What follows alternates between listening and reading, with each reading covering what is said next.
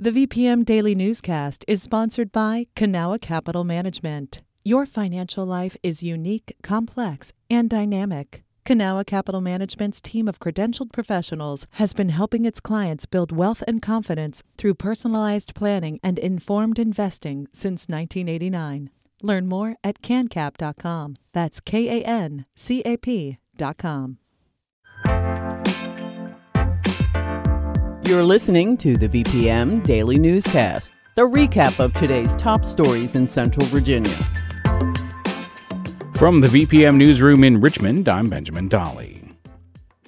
The mayor of Petersburg has stepped down from the city's Democratic committee after appearing in campaign material for a Republican House of Delegates candidate. Mayor Sam Parham resigned on November 27th ahead of a meeting to discuss the issue, according to the Progress Index. It's the second time he's been photographed with Delegate Kim Taylor in the past two years.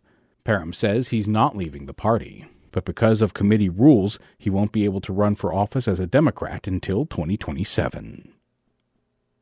The State Board of Elections on Monday certified the results of November's general elections. Commissioner Susan Beals also discussed an audit of randomly selected city and county races to determine if votes were tallied correctly. All of them were successful, um, and we all learned a lot, and it was a great experience. During public comment prior to the certification vote, Several people addressed the panel to raise concerns over early voting and election security.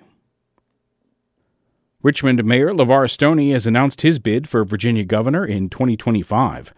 In a campaign video Monday, the Democrat touted his efforts to improve residents' lives by improving the city's finances, improving roads, building new schools, and reducing the poverty rate.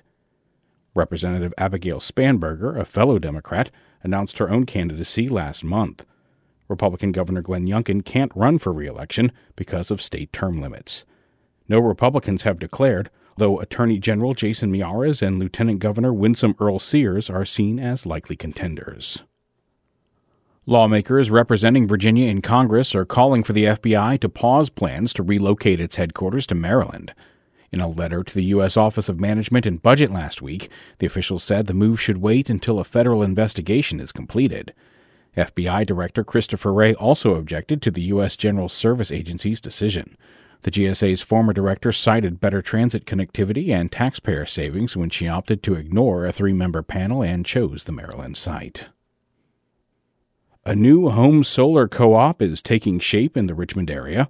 VPM News reporter Patrick Larsen spoke with a homeowner about joining. Charles Turina is a homeowner in North Chesterfield who wanted to cut his emissions and lower his electric bill with rooftop solar. It, it seemed pretty expensive and didn't quite have all the our questions answered, didn't know where to find the answers to it. So in 2016, Jarina joined a co op run by the national nonprofit Solar United Neighbors. The co op answered questions he still had and offered a discounted installation rate to its members. Jarina got a rooftop system that year and says his monthly savings have been 65 to 70% on average since then. The lowest bill we've gotten with the solar has been $13. Now, Solar United Neighbors has 29 members signed up for its fifth Richmond area co op with a 30% federal tax credit, the company estimates a new system costs at least $7,500.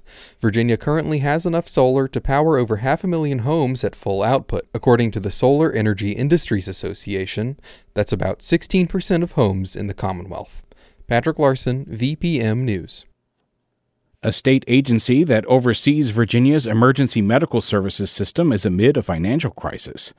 Government officials discovered that the Office of Emergency Medical Services had misspent millions of dollars over many years, according to the Richmond Times Dispatch. This led officials to audit the agency's finances. The audit is ongoing. Because of the group's financial uncertainty, some local departments haven't received state funds in months, while others are stuck using equipment they say needs to be replaced. In October, Gary Brown, who ran the EMS office, announced his retirement after 27 years in the position. This has been the VPM Daily Newscast. Some of these stories may have changed since the newscast was recorded. You can stay connected to what matters by heading to vpm.org/news or follow us on Facebook, Twitter, and Instagram at myvpm.